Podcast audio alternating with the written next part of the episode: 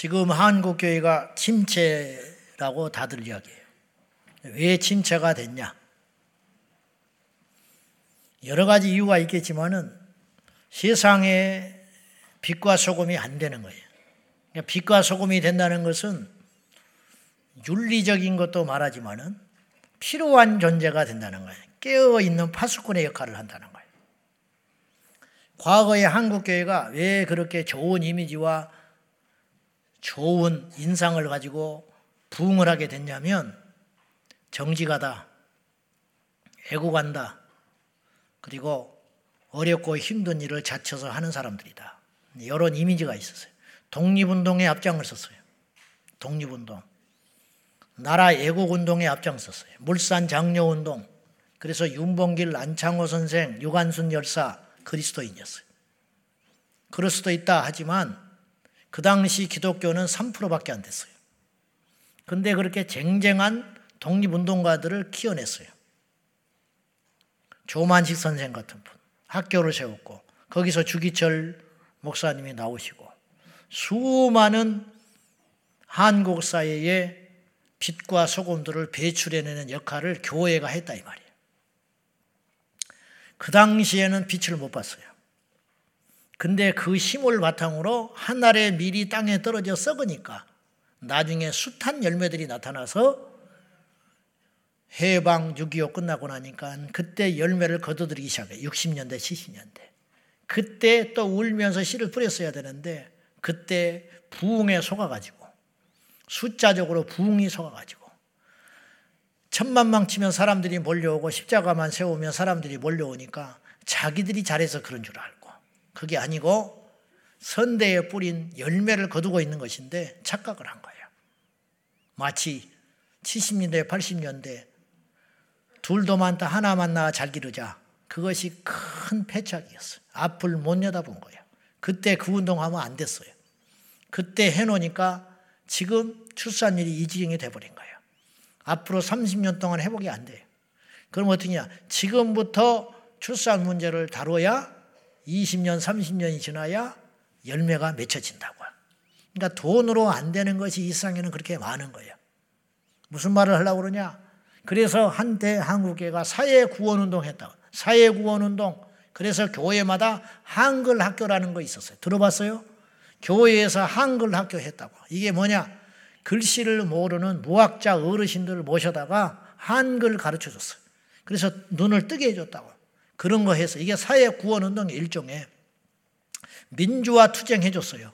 그것도 일종의 사회 구원, 노동자 편에 서서 그들의 입장을 대변해 줬어. 그것도 일종의 사회 운동이라고 보자. 그 말이에요. 결혼식 안 하고 사는 분들, 뒤늦게 한 맺힌 분들, 50, 60 넘어가지고 면사포 씌워가지고 교회에서 결혼해주고 영정사진도 많이 찍어줬어, 교회에서. 알아요? 영정사진 시골에 가서 찍어주는 운동 많이 했다고. 지금 교회에서 영정사진 찍어준다고 그러면 미쳤다고 그래. 지금은. 영정사진을 그렇게 필요한 시대가 아니야. 다 있고 이미 핸드폰으로 다 찍고 집에 다 있어가지고 장례식장 가면 다 해결해줘. 옛날에 누가 지금 어르신들 벽에다가 붙여놓고 영정사진 미리 준비하는 집이 얼마나 있어. 별로 없다고. 그러니까 이제 그걸로는 사회 구원이 이루어지는 게 아니에요. 그러면 뭐냐? 이건 제 생각인데 이 시대의 사회 운동이 뭐냐 이거예요. 세상 사람들이 지금 감지하지 못하는 큰 위험한 요소들이 있어요.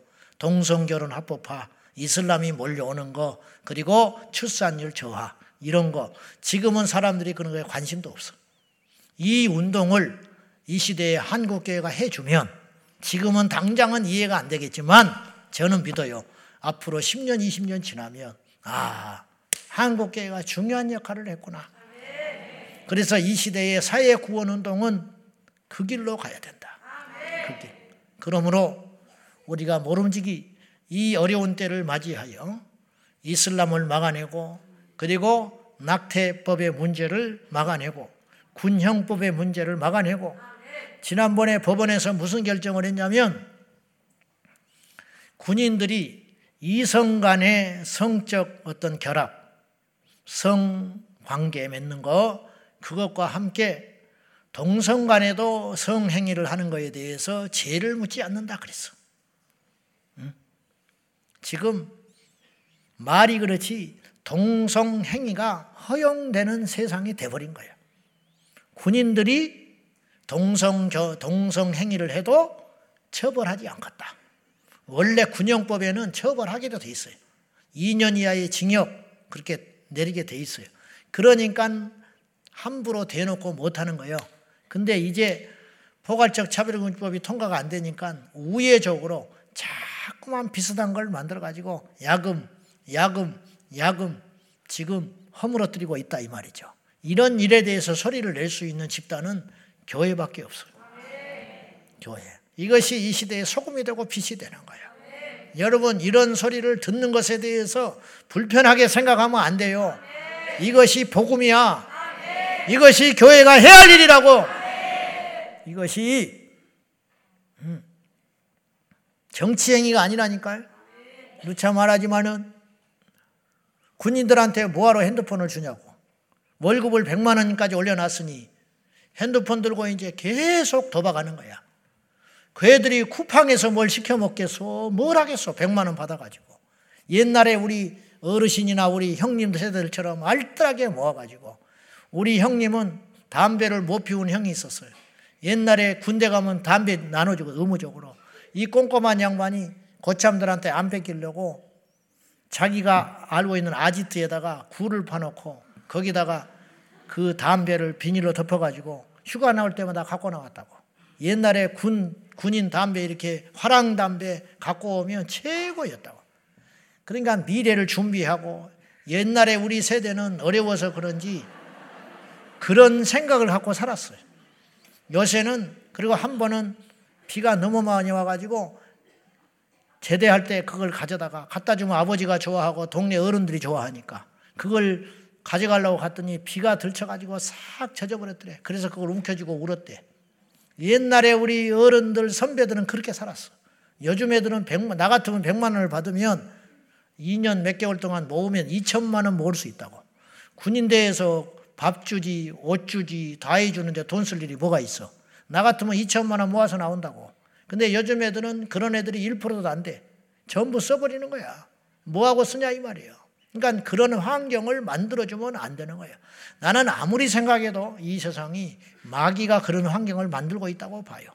가지고 도박 중독돼 있고 음란 중독돼 있고 엉뚱한 짓 하고 나오게 되는 거예요. 이제 이제 동성애도 배워서 나오게 생겼어. 이런 것에 대해서 내 자식이 나는 딸만 있다고 무관심하는 건 역사 앞에 죄를 짓는 거라는 거예요. 내 자식은 다 키워놨다고 무관심하는 건 역사 앞에 죄를 짓는 거라는 거예요. 그렇게 하지 말고 옛날에 독립운동, 예수 믿는 사람이 독립운동하고 무슨 상관이 있어? 예수 믿고 천국만 가면 되지. 그래, 안 그래요? 그런가요? 그 당시 예수 믿는 사람, 주기철 목사님이 뭐하러 순교를 하냐고. 이용도 목사라는 분은 뭐하러 독립운동하다 감옥에 들어가냐고. 음? 그러나 그것이 역사의식을 가진 성도의 책임이다, 이 말이에요. 대구에 이슬람 사원이 세워지든 말든지 우리 집 앞에만 안 세워지면 되지. 그런가요? 그 주민들이 피 맺혀가지고 한 맺혀가지고 데모를 하니까 경북대학교 학생 하나가 대자보를 붙였어 거기다가 붙이려고 왔어. 뭐냐? 왜 이슬람을 핍박하냐 이거요. 그런 거를 붙이려고 했어. 그러니까 주민이 소리를 내고 이렇게 말했어. 네가 여기 살아봤냐는 거야. 너는 여기 살아봤냐? 뭘 네가 인도주의자라고? 네가 무슨 박애주의자라고? 여기 살아봐라. 하루라도 살 수 있는가? 그 시끄러운 소리, 냄새, 그 번뜩이면서 왔다 갔다 하는 이들, 거기서 딸 자식을 키워봐라 이거예요. 응? 네 담벼락 하나 사이로 거기서 밤낮으로 기도하는 그 소리를 들어봐라. 견딜 수 있는가? 함부로 말하지 마라 이거예요. 함부로. 경북대 교수들이 무슨 성명서나 내고 어느 나라 국민이야 도대체? 그 사람들이 다 이렇게 한 맺혀서 말하는 거예요. 당신 집 앞에 사원 세워봐라 그러면. 남의 일이라고 함부로 말하지 마라 이거예요. 나하고 상관이 없다고 무관심하면 나라가 쑥대밭 된다 이 말이에요. 일제시대 때 더 부자 된 놈도 있어. 이완용이 같은 사람. 나라 팔아먹어서. 자식 잘 키우겠다고. 외국 유학 보내고. 그렇게 살면 뭐해? 우리가 그렇게 살아서는 안 된다는 거예요. 예수 믿는 사람들은. 미쳤다고 350km를 달려가서 버스를 대절해가지고 이 더운 날에 갔다 오면 주일날 숫자 빠진다니까. 노인들이 때 앞에 그리고 장기, 장, 장시간, 서너 시간씩 왔다 갔다 10시간. 돈은 둘째 치고. 우리가 잘났다는 게 아니라 알고 있는 이상은 어떻게 가만히 있냐고. 응? 알고 있는 상은 어떻게 가만히 있냐고.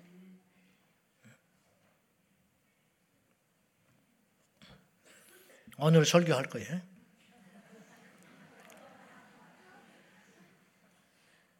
무엇을 하든지 채워야 할 분량이 있어요. 분량. 분량. 농사꾼이 농사를 한다. 오늘. 그럼 오늘 할 일을 딱 해놔야 돼요. 안 해도 되느냐? 내일 가면 큰 피해가 생기는 거예요. 일은 미루는 게 아니야. 하다못해 먹어야 할 에너지 칼로리도 있는 거예요. 칼로리, 1칼로리, 2칼로리. 보통 남자가 우리나라는 2,500칼로리를 먹어야 돼요.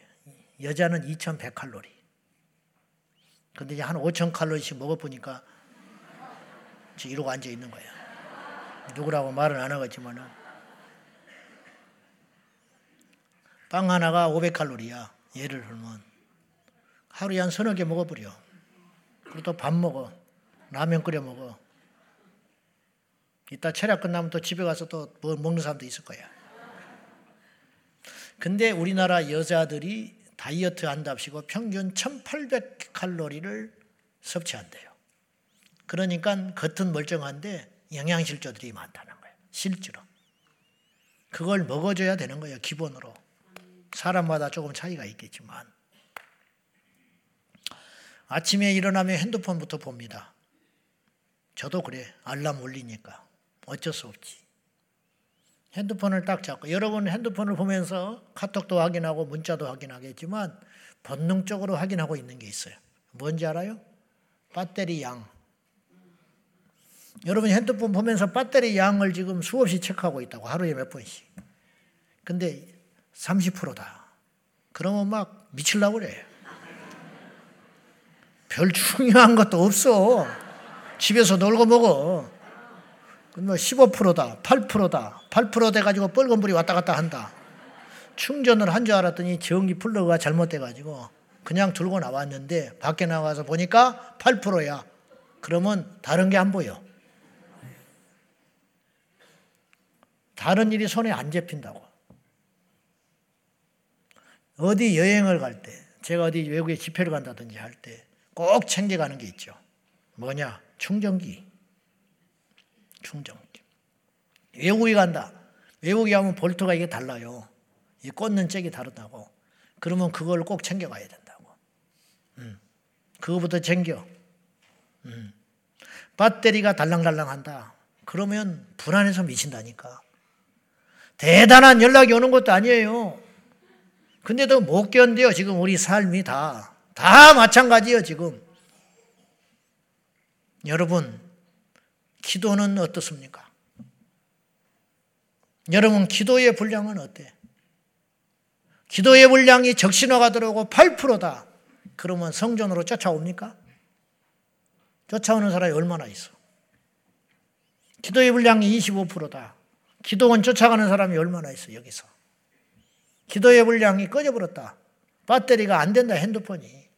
최고급 핸드폰이면 뭐하고, 최고의 비싼 핸드폰이면 뭐하며, 아무리 중하고 급한 연락이 와대면 뭐하냐고, 배터리가 없어져 버렸는데.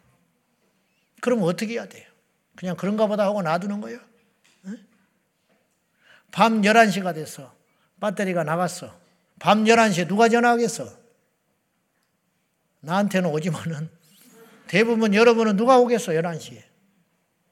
그래도 못 견디잖아요. 응? 아무 일이 없다니까, 백날 켜봤자. 그런데도 못 견뎌. 근데 기도의 분량은 바닥을 치고 있다시피. 아니, 꺼져버린 지가 오래됐는데, 문제의식이 없다? 그래 놓고 허덕허덕 하면서 시험이 들었다. 문제가 있다. 일이 안 풀린다. 영적으로 침체가 왔다. 밥으로 먹으면 당연히 배가 고프지. 밥을 안 먹었는데 무슨 수로 배가 불러? 일을 안 하면 당연히 돈이 안 생기지. 일도 안 하는데 무슨 수로 돈이 생겨? 어? 책을 안 보는데 뭘 알아? 응? 당연한 일 아니야? 운동을 안 하는데 어떻게 건강을 해줘? 그건 당연한 일이야. 기도를 안 하는데 무슨 수로 이 세상을 이기냐고. 기도를 안 하는데 무슨 일, 무슨 힘이 생겨서 믿음으로 버티고 마귀를 대적하고 이길 수가 있냐고. 기도 외에는 이런 유가 나갈 수 없다. 주님이 그렇게 말씀하신 거꾸로 기도하면 다 된다. 기도하면 다 된다. 기도를 믿자 그랬어요. 기도를 채워야 돼. 기도. 기도를. 영적 에너지, 영적 배터리가 어쩌냐. 오늘 본문의 네 생명, 네 생물과 24 장로들이 어린 양 예수님 앞에 엎드려 금대접을 드렸어요. 근데 금대접을 드리는데 그 금대접에는 검은고의 향, 검은고와 향이 담겨져 있다. 예. 검은고 찬송과 향이 달려 있다 이런 뜻이죠. 검은고가 담아 있다라는 뜻은. 그런데 그 금대접 안에 향이 뭐냐 해석을 붙였어요. 오늘 본문에. 그 향은 성도들의 기도들이라. 8절에 그랬어요. 우리의 기도는 상이라고 산상수훈에서 예수님 말씀하셨어요.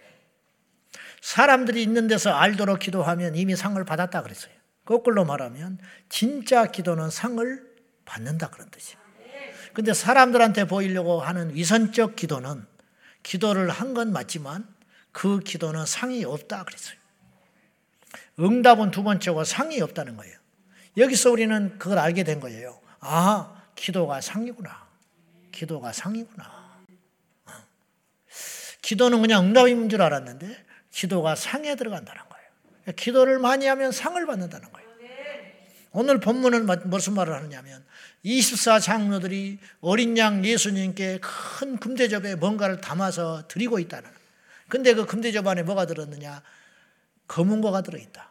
찬향이 들어있다 이런 뜻이에요. 음악이 들어가 있다. 그리고 향이 가득 들어있는데 그 향은 성도들의 기도들이다.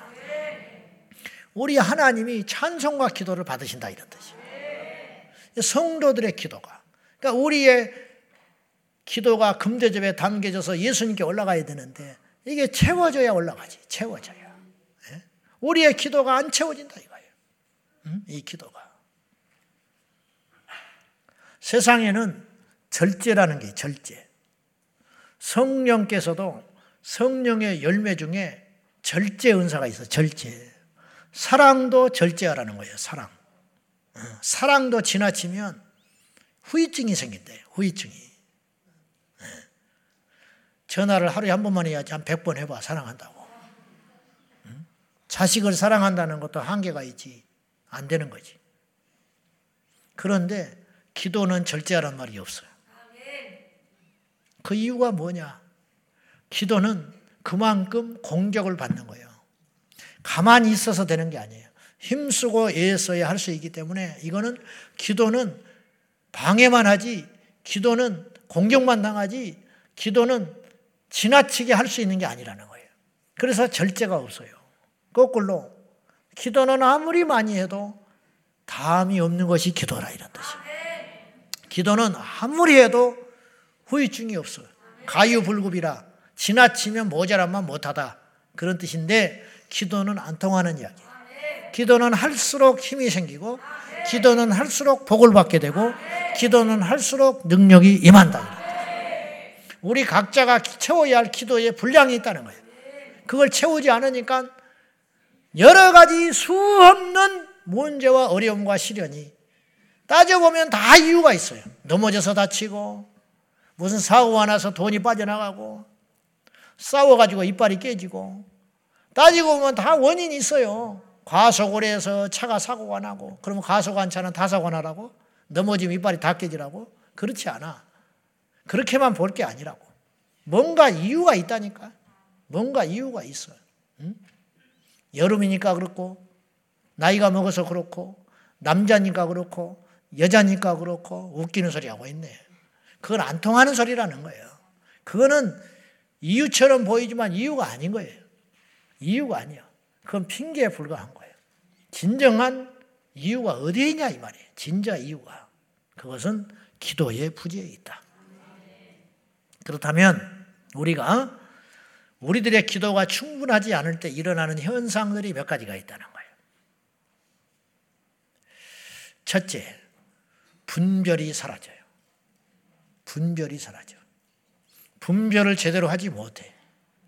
그 분별을 못한다의 첫째가 뭐냐면 남의 탓하는 현상이 빈번해지기 시작해. 계속 남의 탓, 원망 이것이 잦아져요. 아, 틀림없는 이야기예요. 틀림없는 이야기. 사우랑이 왕이 된 지 2년째 블레셋과 계속 전쟁을 했어요. 그 전쟁을 하는 중에 하루는 블레셋의 엄청난 대군을 만났어요. 병거가 3만, 마병이 6천, 그리고 일반 군인은 셀 수도 없이 많아. 모래처럼 많았어요.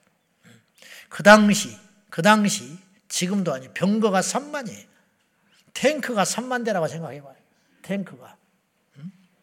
마병이 6천. 장갑차가 6천 대다. 그리고 일반 군인은 셀 수도 없이 많다. 이스라엘은 그에 비하면 중과 부적, 이길 수가 없는 적을 만난 거예요. 근데 하나님의 은혜로 이겼어요. 하나님이 함께 하시면 이길 수 있다니까. 적이 문제가 아니라고. 이스라엘은 이제 이런 경험들이 계속 쌓이고 있는 거예요, 지금. 근데 싸움을 하러 나가기 전에 재단을 쌓고 하나님께 제사를 드린 다음에 전쟁에 나가야 해요. 근데 8일째에 오신다고 했어, 사무엘이. 근데 사무엘이 안 온 거예요. 그때 사울의 왕이 마음이 깊어져요. 왜냐? 병사들이 수군거리기 시작해. 하나님 우리를 버렸나? 전쟁에 나가야 되는데 드리고 어떻게 나가나? 그래서 병사들이 흩어져. 사기는 떨어져. 그러니까 사울이 다급하니까 하나님의 율법을 어겼어요. 그건 뭐냐? 자기가 제사장로 아닌데 제사를 집내버리고 말았어요. 제사를 딱 지내자마자 사무엘이 나타났어요. 겉으로 보기에는 사무엘이 잘못한 것 같지. 그러나 사무엘은 사과하지 않아요. 당신이 말씀을 버렸다. 하나님의 명령을 어겼다는 거예요. 당신이 이 약속을 지켰다면, 이 믿음을 지켰다면, 이 위기와 어려운 가운데서도 사람의 말에 기울을 기울이지 않냐고 하나님의 율법을 붙잡고 견뎠다면 하나님께서 당신의 왕위가 길게 했을 것이다. 근데 당신이 말씀을 어겼어. 말씀을 버렸으니까 하나님도 당신을 보좌에서 내려오게 할 것이다. 그렇게 말을 했어요. 그러자 사울이 이렇게 변명합니다. 백성은 흩어지고 당신은 정한 날에 오지 않고 블레셋은 진치고 있으니 어쩔 수 없었습니다. 그렇게 이야기했어요. 딱 맞는 말이요. 그렇지. 그러면 그 시간에 오든지. 백성들은 흩어지고 블레셋은 앞에 진치고 있고 당신은 제사들이 준다고 한 날 오지 않고 나보고 어쩌란 말이요. 근데 하나님은 이 타당해 보일 듯한 남의 탓하는 것을 하나님이 받지 않았어요. 사무엘이 당신이 망령되이 행했다 이렇게 이야기해버려. 분별이 없어진 거야. 사울이 하나님께 재단을 그 전에 싼 적이 없어요. 즉, 기도한 적이 없어. 왕이 됐는데 기도한 적이 없어. 왕이 됐는데 하나님을 구하지 않았어요. 2년의 세월이 흐르는 동안에. 사울은 성령께서 강권하여 임해가지고 하나님의 영이 임해가지고 왕으로 세워졌거든요. 리더십을 하루아침에 만들어준 자야. 근데 기도는 없었어요. 그러니까 망가져가기 시작하는 거예요. 하나님이 세워놔도 기도의 영역이 뒷받침되지 않으면 무너지는 거예요. 하나님 우리에게 복을 줘도 우리에게 하나님과의 관계가 건강하지 않으면 이 복이 안개처럼 사라지고 마는 거예요. 능력과 지혜를 자랑하면 안 돼요. 자리를 자랑하면 안 돼. 하나님을 자랑해야 돼, 하나님. 하나님을. 당신이 망령되이 행했다. 사울의 기도가 부족하니 인간의 혼적인 생각만 남게 되어 모든 것을 인간적으로만 생각하게 되는 거예요. 그래서 섭섭하고 원망이 가득하게 되고 탓하는 일이 많아진다. 두말할 것 없어요. 기도를 많이 하고 성령에 붙들려 살면 다 나한테 문제가 있는 것처럼 보여. 근데 성령이 떠나면 기도의 영역이 떨어지면 입이 나오기 시작해. 그때부터. 그때부터 비판만 많아져. 이것 때문에 그랬고 저것 때문에 그랬고 이래서 힘들고 저래서 힘들고 틀림없이 언어가 싹 달라지기 시작한다. 왜냐? 분별이 사라지는 것이거든. 틀림없습니다. 여러분, 우리에게 힘이 없는 게 아니에요. 우리에게 분별이 없는 거예요. 우리에게 능력이 부족한 게 아니에요. 우리에게 기도가 부족한 거예요. 틀림없어. 원망은 마귀가 먹는 양식입니다. 원망하면 마귀가 득세하고 감사하면 성령이 역사하십니다. 환경과 상황은 그리 큰 문제가 아닌 것 같아요. 다윗은 광야에서도 주님을 찬양했어요. 시편 23편에 여호와는 나의 목자시니 내가 부족함이 없으리로다. 광야에서 왜 부족한 것이 없어?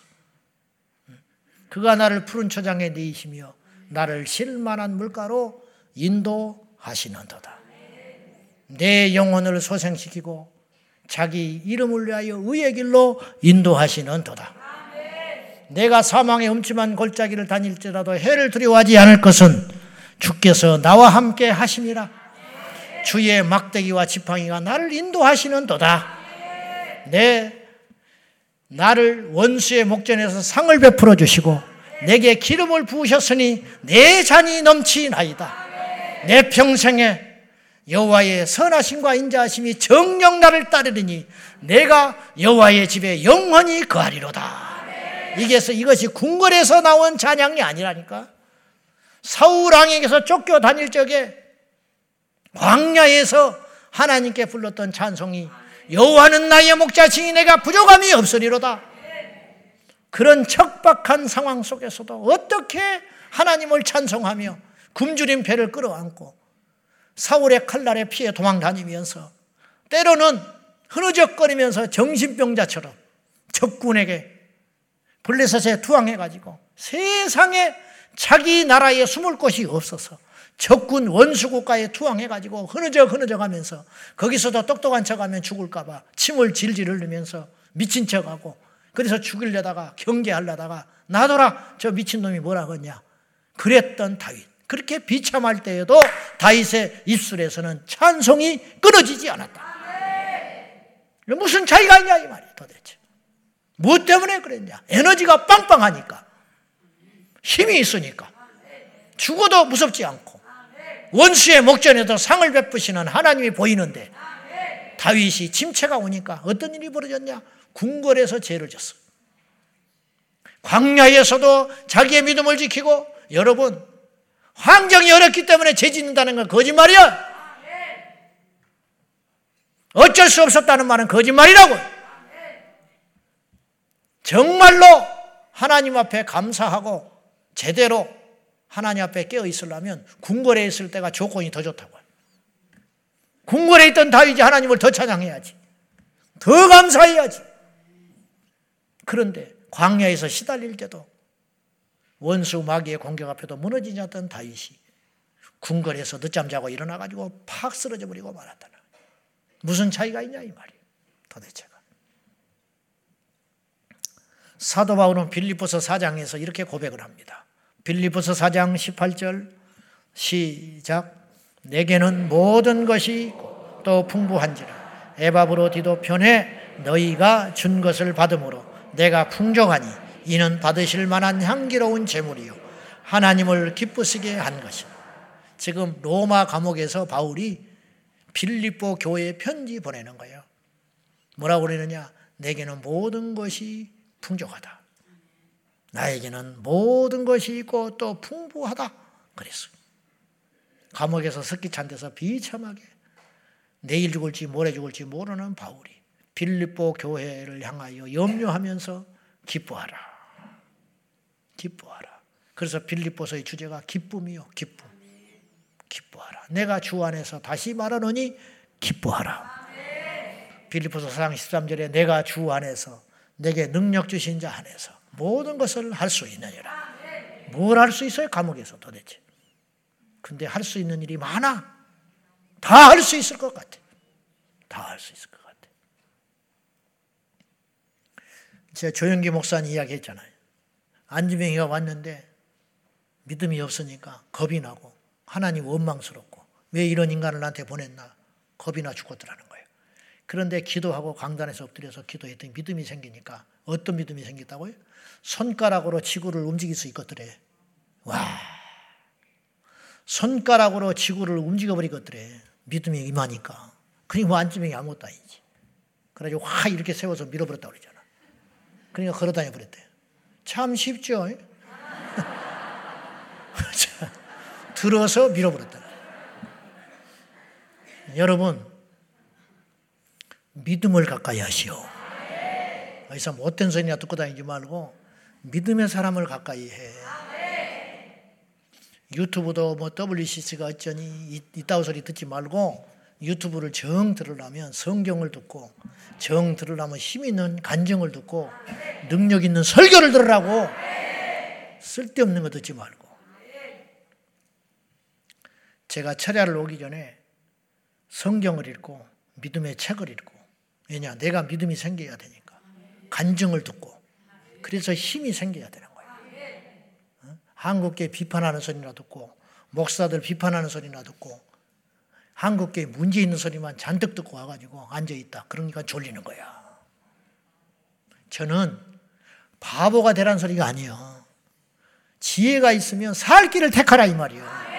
여러분, 우리가 염려한다고 될 게 아니에요. 우리가 걱정한다고 한국계가 새로워지질 않아요. 그 시간에 기도 한마디라도 하는 게 나아요. 교회를 개혁한다고? 건방설이라고 그랬어요, 내가. 교회는 개혁하는 게 아니라니까. 교회는 사랑하는 거예요. 아버지의 집을 누가 바꿔? 하나님이 바꿔주는 거예요. 똑똑한 척 하지 말라고. 잘난 척 하지 마, 좀. 응?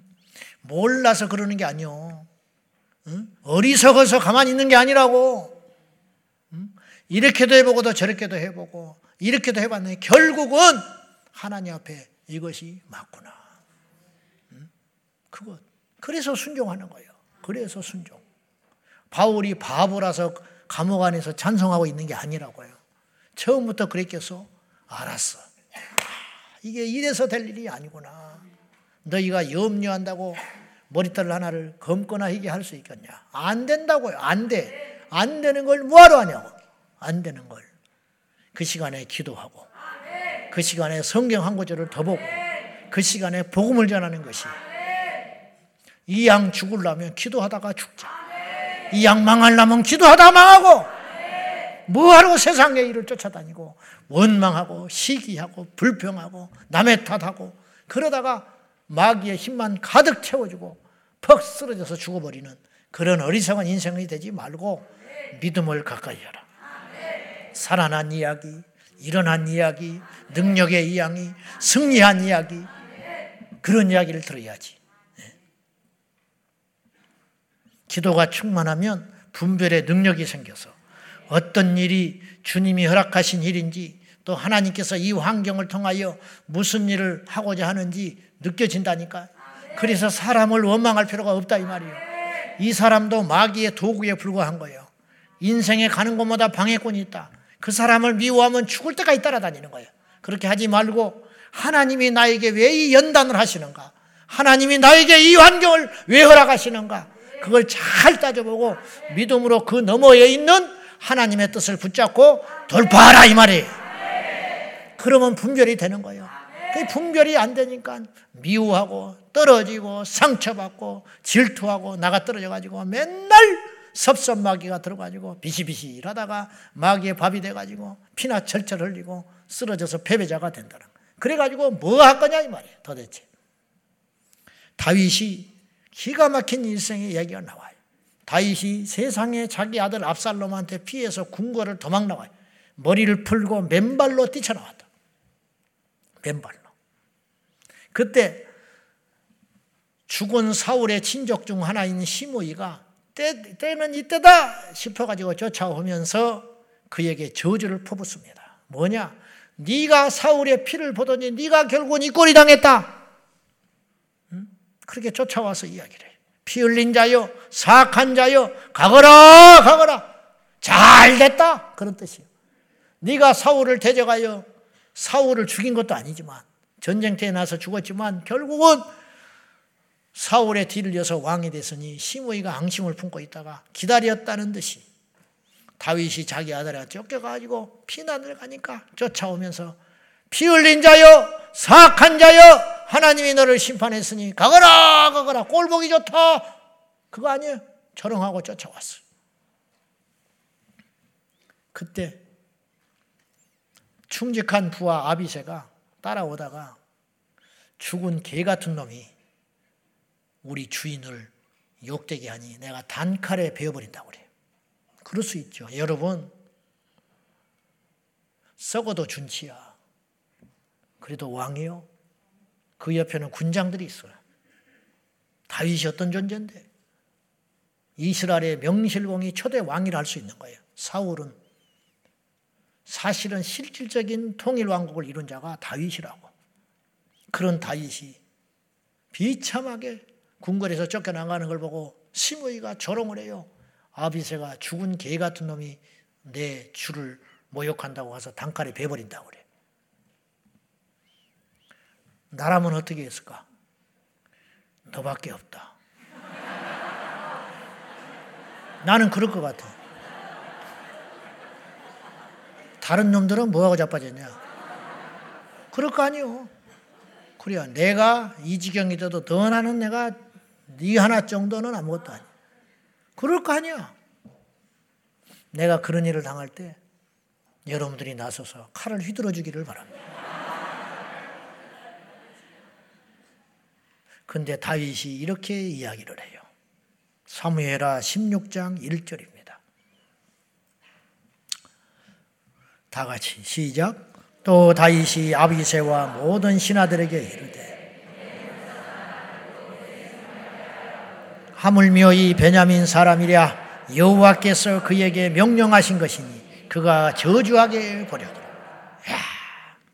아비세와 모든 신하들에게 내 몸에서 난 아들도 내 생명을 해하려고 쫓아온다.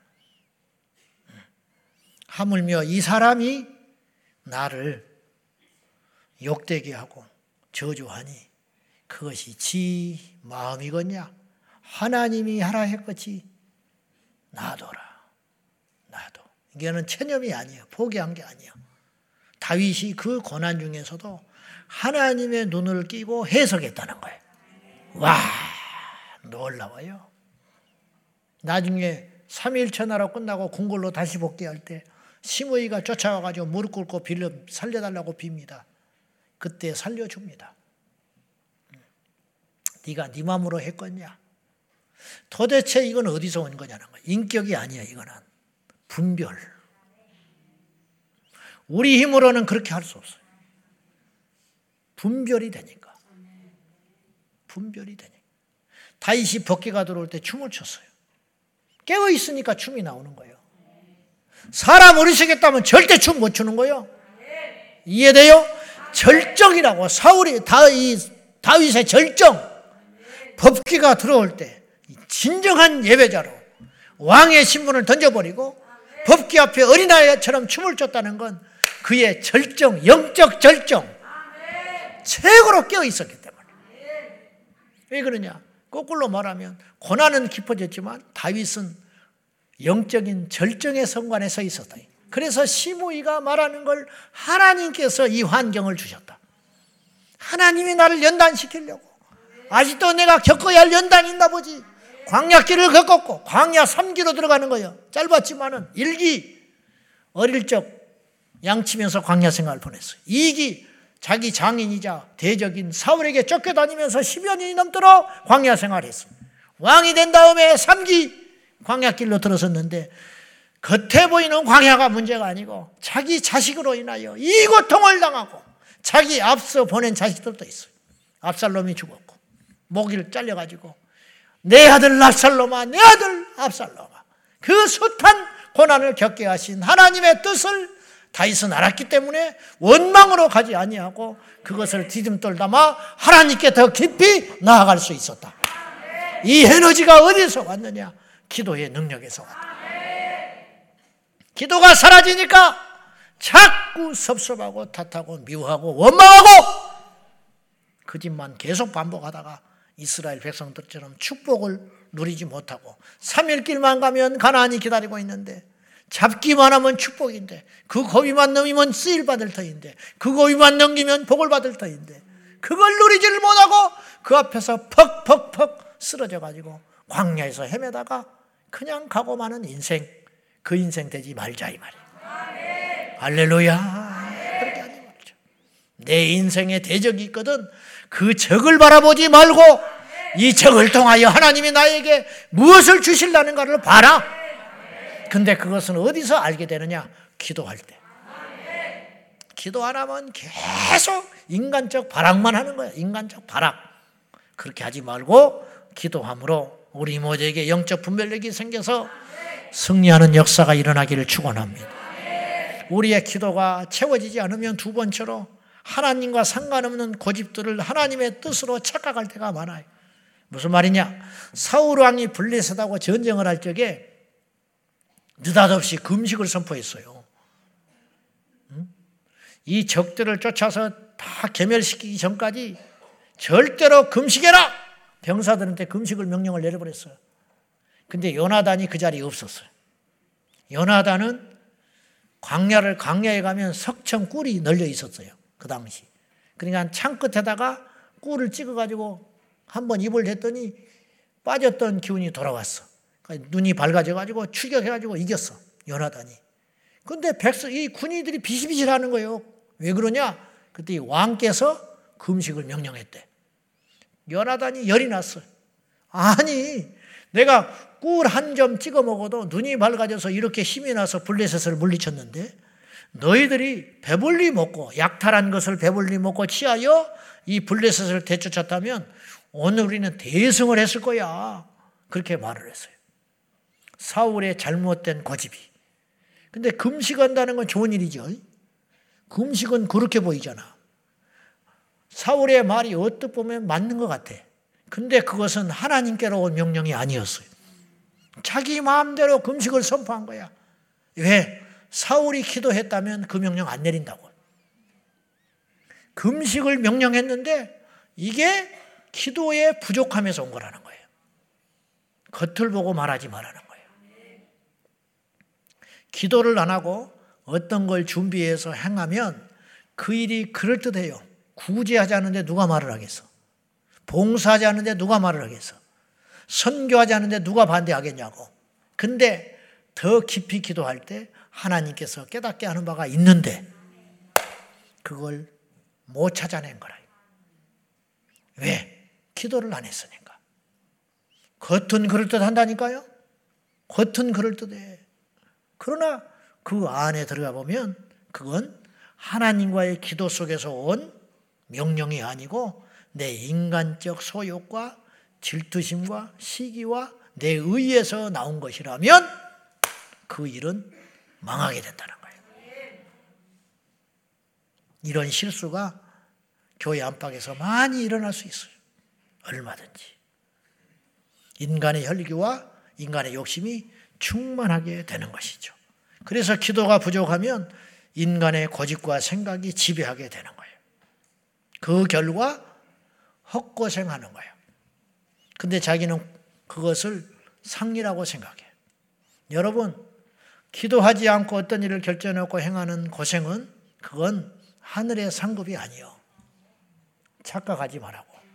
똑같은 고생도 마귀의 덫에 빠져서 행하는 고생이 있고 하나님 앞에 상 받을 고생이 있다는 걸 알고 우리 모두가 지혜로운 인생이 되기를 축원합니다.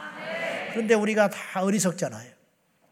우리가 다 한 치 앞을 알지 못하잖아요. 그러기 때문에 뭘 해라? 기도해라. 제가 사업하는 사람들한테 기도하라고 그런다고. 수첩을 들고 골방에 들어가라니까. 아이템을 달라고 기도를 하라고요. 내가 이 사람하고 계약을 할까 말까 기도를 하라니까. 내가 이 일을 할까 말까 기도를 하라니까. 턱 왔다고 계약을 서두르지 말고 그 속에는 사단의 역사도 있고 유혹도 있고 가지 말아야 할 길도 있고 사기꾼도 있으니까 기도하면서 두드려보고 하나님의 뜻을 묻고 찾고 가라 이런 뜻이에요. 그러면 하나님께서 함께하는 기업이 될 줄로 믿습니다. 마음에 든다고 연애하지 말고 기도해라 이 말이요. 1년하고 사귀라 그랬더니 이거 진리처럼 알고 1년 했으니까 이제 무조건 사귄대. 정신없는 소리 하고 있네. 1년 기도하고 사귀라는 말은 신중이라는 말이지. 1년 기도했으니까 무조건 사귀자 이제. 웃기고 자빠졌네. 그런 바보는 없겠지? 청년들이. 응? 자, 그러면 어, 어떻게 기도를 채울 것인가? 첫째, 대가를 지불해라. 대가. 천국도 대가를 지불해야 되는. 로마서 8장 17절 다 같이 시작. 자녀이면 또한 상속자, 곧 하나님의 상속자요. 그리스도와 함께한 상속자니 우리가 그와 함께 영광을 받기 위하여 고난도 예수님을 따르는 길은 영광만 있는 게 아니에요. 그 영광을 얻기 위해서는 무엇도 받아야 된다? 고난도 받아야 된다. 기도의 대가를 지불해야 돼. 그래야 응답이 있고 열매가 있고 역사가 있고 변화가 일어나는 거예요. 가만히 앉아서 예수님도 잠을 줄여가면서 기도하셨다. 식사를 끊으시면서 광야에서 기도하셨어요. 기도에 집중하시고 사명에 집중하시고 보내신 자 하나님께 집중하여 순종하기 위하여 우리 주님도 끊임없이 몸부림치셔서 그 십자가의 길을 가셨다는 것을 잊어서는 안 된다 이런 뜻입니다. 두 번째는 실제적인 결단과 실천의 수고가 있어야 돼요. 추상적 결단은 도움이 되지 않아요. 바보는 결심만 한다 그랬어요. 김남준 목사님이 쓴 게으름이라는 책이 있어요. 그 책에 보면 이런 내용이 나와요. 마룻바닥에 누워서 게으른 놈이 자고 있는데 도둑놈이 문 밖에서 이렇게 담을 넘어오려고 그래. 근데 눈을 딱 뜨고 봤어. 눈만 뜬 거야. 그래서 속으로 이렇게 생각해. 저놈의 자식 들어오기만 해봐라. 도둑놈 보고. 그래서 도둑놈이 담을 넘었어. 마당에를 서성거리니까 이 사람이 마루에 누워가지고 눈을 뜨고 이렇게 속으로 외쳤어요. 이놈의 자식 집안에 들어오기만 해봐라. 그랬어. 집안에 들어왔어. 집안에 들어오니까 뭐라고 그랬을까? 훔치기만 해봐라 이놈. 훔쳤어요. 훔쳐가지고 짐에다가 등에다가 짊어지고 나가니까 뭐라고 그랬을까? 다음에 또 오기만 해봐라 그랬다. 이게 게으른 자의 고백이라는 거예요. 이게 게으른 자의 고백. 안 되는 사람만 계속 핑계거리만 보이는 거예요. 날씨가 이래서 안 되고 멀어서 안 되고 내 요새 컨디션이 안 되고 상황이 안 되고 시간이 없고 계속 안 되는 거야. 되려고 하는 사람은 길이 보여. 열두 정탐꾼이 가나안 땅에 들어갔는데 열 명은 안 되는 것만 보고 온 거예요. 안 되는 거. 나는 긍정적 사고를 말하는 게 아니에요 지금. 안 되는 것만 보고 가지고 그들은 장대 와갖고 그들은 뭐 철기 문화로 응? 무장돼 있고 그들에 비하면 우리는 메뚜기와 같습니다. 이게 메뚜기 정신이라는 거예요. 메뚜기 정신. 우리는 메뚜기야. 메뚜기가 뭘 하겠어? 두 명의 정당군은 그렇지 않습니다. 그들은 우리 밥이요. 가서 차려놓은 거 먹기만 하면 돼. 그까지 그 아무것도 아니야. 들어가기만 하면 그냥 다 우리 것이 될 수 있어. 어떻게 이런 생각의 차이가 있냐 이 말이야. 되고자 하는 자, 들어가고자 하는 자, 이기고자 하는 자에게는 그들이 밥으로 보였지만은 패배자, 안 되는 자, 망설이는 자에게는 계속 무서운 것만 보이고 두려운 것만 보이고 안 되는 것만 보인다는 거예요. 대구에 가자. 멀어서 못 간다. 더워서 못 간다. 우리가 간다고 되겠냐? 되는 사람은 멀어도 가야 된다. 나라도 가야 된다. 내가 가면 역사가 일어난다. 이것이 하나님 앞에 복받는 생각이라 이거예요. 왜 이런 걸못 갔냐 이 말이에요. 구체적으로 걱정만 하지 말고 외칠 적에 역사가 일어나듯이 맨날 주저앉아 가지고 기도해야지 기도해야지 철야해야지 철야해야지 금식해야지 금식해야지 옛날에는 뜨거웠는데 옛날에는 열심히 했는데 만나는 어제 만나는 오늘 못 먹는 거예요 하나님이 광야에서 만나를 날마다 걷어먹어라 골탕 먹이려고 그랬을까? 하나님의 능력이라면요. 며칠씩 보관해도 1년, 수십 년을 보관해도 돼요. 여러분, 법계에 만나다면 항아리가 있어. 그래, 안 그래요? 만나다면 항아리는 썩지 않았어요. 신기하지 않소? 광야에 널브러진 만나는 주소다가 하루 지나니까 다 썩어서 냄새나서 악취가 진동했는데 어째서 법계 속에 있는 만나는 썩지가 않냐고. 그 만나는 특별한 만나요. 방부제를 하나님이 그냥 이 천연 방부, 영적 방부제. 하나님은 능치 못할 일이 없어요. 하나님은 능히 10년 전에 받은 은혜로 살 수 있게 해요. 그러나 그건 하나님 원치 않는 거라. 그걸 원하지 아니하시고 이전 것은 다 지나갔다. 바울처럼 내 뒷일을 잊어버린다 그랬어요. 바울이 세운 계가 얼마나 많아요. 바울이 전한 복음으로 변화된 사람이 얼마나 많아요. 바울이 일으킨 병자들이 얼마나 많아. 그런 거 생각하면 내가 넘어진다는 거예요. 그런 걸 생각하면 지금 나태해진다는 거예요. 그러니까 뒤에 건 다 잊어버리고. 옛날 교회에서는 그런 소리를 여기서 뭐해 지금. 하나같이 그 소리 하는 건 뭐예요? 지금은 나는 아무것도 아니요. 그 소리야. 응? 옛날에는 열심히 했다고. 지금은 우리 할아버지가 얼마나 부자였는지 알아요? 종을 둘 두고 살았어. 우리 어머니는 18살 될 때까지 밥도 안 해보고 살았다고. 그러면 뭐해? 지금은 쪼그라져 버렸는데. 아무것도 없는데. 옛날에 부자였다. 지금은 아무것도 아니다. 그 소리야. 옛날에 고생 많이 했지. 그럼 뭐예요? 지금은 살만하다. 옛날에 내가 많이 하나님 속 썩였지. 지금 뭐요? 철들었다. 내가 옛날에 죄인이었지. 지금은 그 죄를 이겼다. 우리의 고백에서 그런 말이 나와야지. 옛날에 내가 하나님 앞에 너무 무례했다. 내가 하나님 앞에 옛날에 깨어있지 못했어. 내가 옛날에 부족한 것이 참 많았어. 그런 말은 할지언정 옛날에 내가 뜨거웠지. 옛날에 내가 많은 헌신을 했지. 옛날에 내가 날라다녔지. 그런 소리 하지 말라고요. 필요 없어. 그건 그때 하나님이 다 받으시고 없어진 거야. 지금 내가 어떠냐 이 말이요. 마지막 예배처럼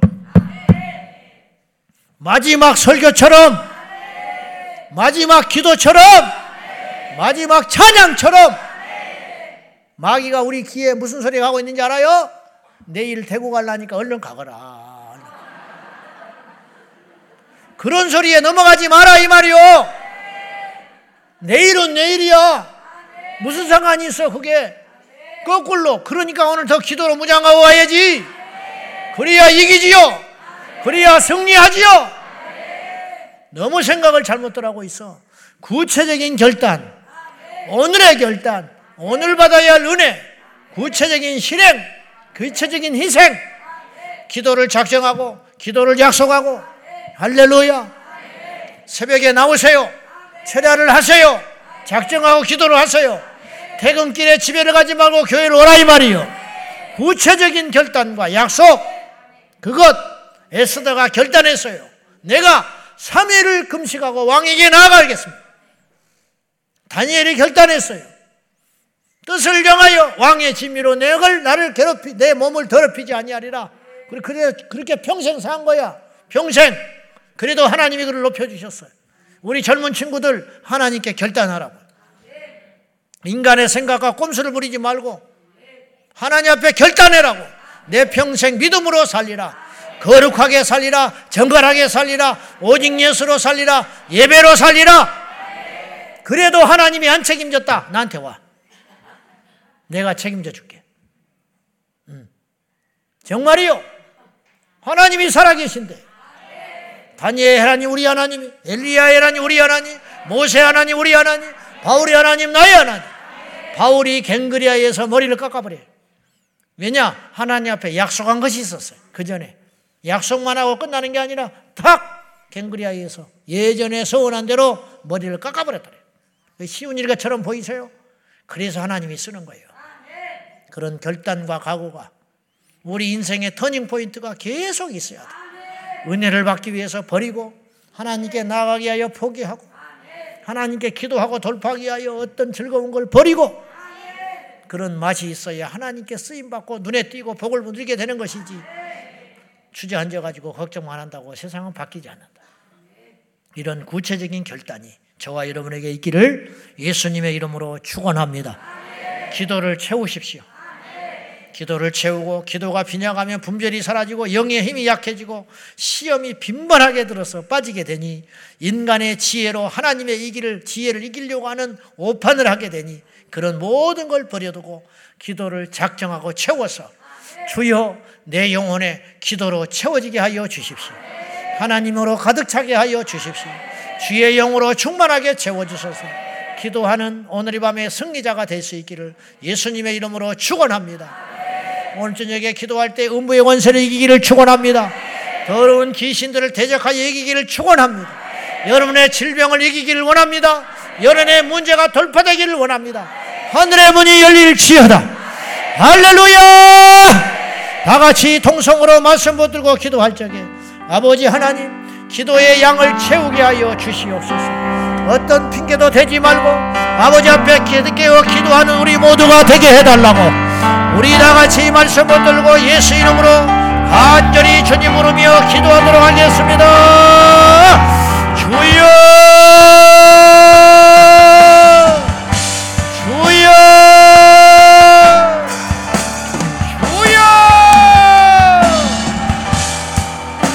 역사하시는 아버지 하나님 은혜와 사랑과 자비가 풍성하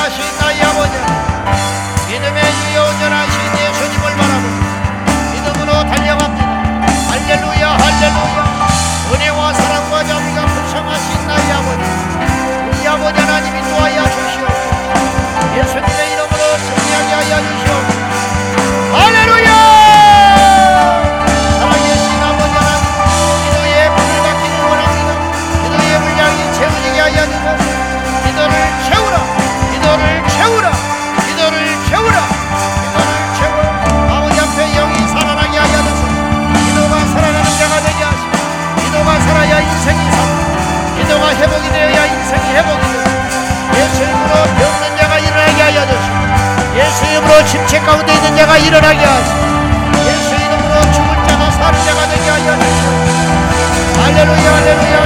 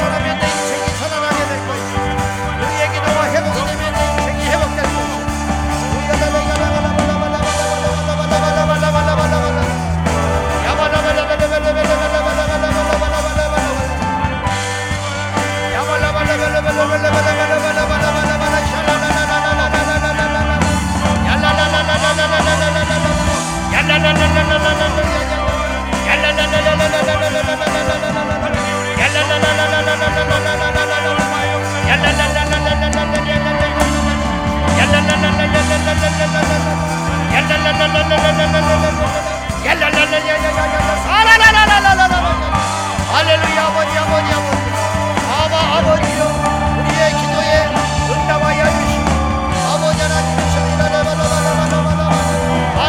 Hallelujah, hallelujah, hallelujah.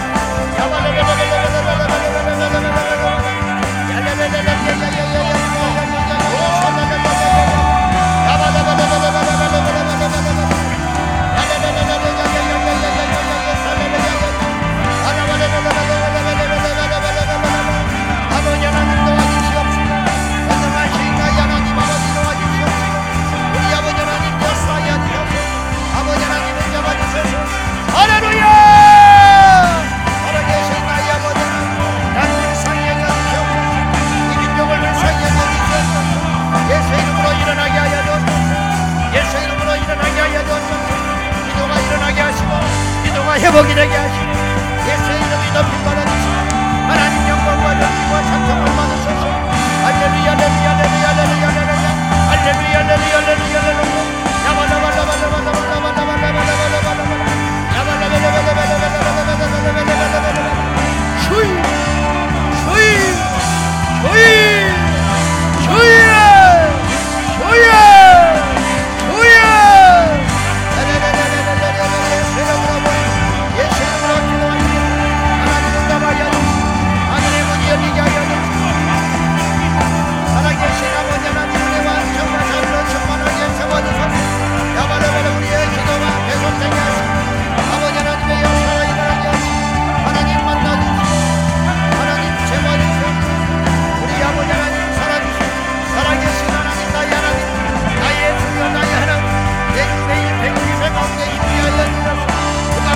물러가게 하여 주시고 어둠의 역사가 떠나가게 하여 주시고 대구에 진주고 있는 모든 어둠의 영이 이방인의 영이 음란의 영이 이단의 영이 이슬람의 영이 떠나갈 지어다! 대구의 역사는 불신앙의 영이 부전의 영이 떠나갈 지어다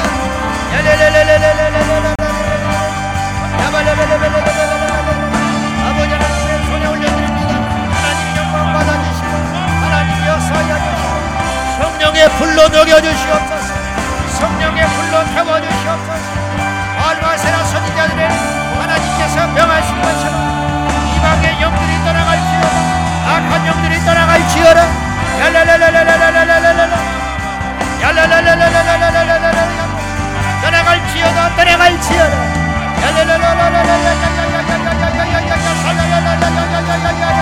예수 이름으로 떠나갈지어다 예수 이름으로 떠나갈지어다 Bye.